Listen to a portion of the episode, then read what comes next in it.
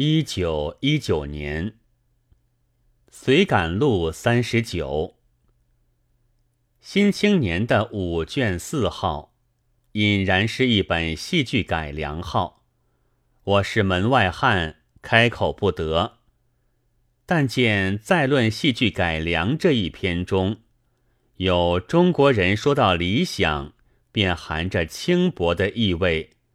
觉得理想即是妄想，理想家即是妄人一段话，却令我发生了追忆，不免又要说几句空谈。据我的经验，这理想价值的跌落，只是近五年以来的事，民国以前还未如此，许多国民。也肯认理想家是引路的人。到了民国元年前后，理论上的事情昭昭实现，于是理想派深浅真伪，现在姑且弗论，也格外举起头来。一方面却有旧官僚的攘夺政权，以及遗老受冷不过。预备下山，都痛恨这一类理想派，说什么闻所未闻的学理法理横亘在前，不能大踏步摇摆。于是沉思三日三夜，竟想出了一种兵器。有了这利器，才将李字排行的元恶大队一律肃清。这利器的大名便叫经验，现在又添上一个雅号，便是高雅之至的事实。经验从哪里得来？便是从清朝得来的。经验提高了他的喉咙，含含糊糊地说：“狗有狗道理，鬼有鬼道理，中国与众不同。”也自有中国道理，道理各个不同，一味理想，书堪痛恨。这时候正是上下一心、理财强种的时候，而且带着“理”字的，有大半是洋货，爱国之事亦当排斥，所以一转眼便低了价值。一转眼便遭了嘲骂，又一转眼便连他的影子，也同全民时代的教民一般，竟犯了与众共弃的大罪了。但我们应该明白，人格的平等也是一种外来的旧理想。现在经验既已登坛，自然珠连着化为妄想。礼和不分首从，全踏在朝靴底下，以服列祖列宗的成规。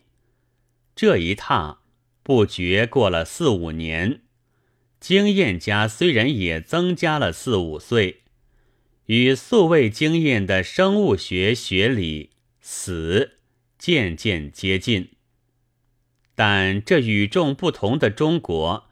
却依然不是理想的住家。一大批踏在巢穴底下的学习诸公，早经竭力大叫，说他也得了经验了。但我们应该明白，从前的经验是从皇帝脚底下学得，现在与将来的经验是从皇帝的奴才的脚底下学得。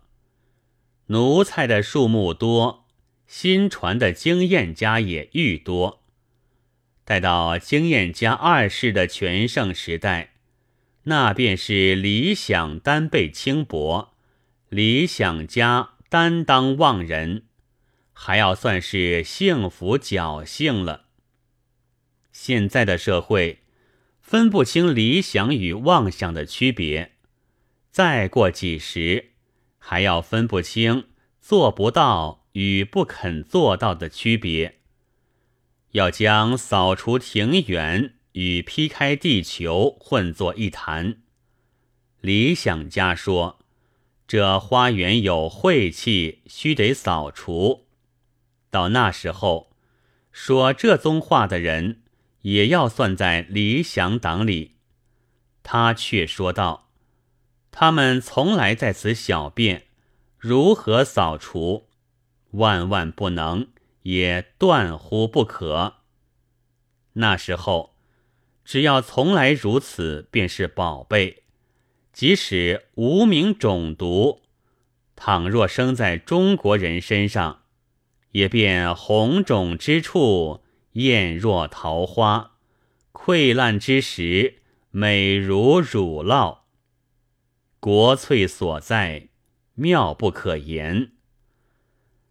那些理想、学理、法理。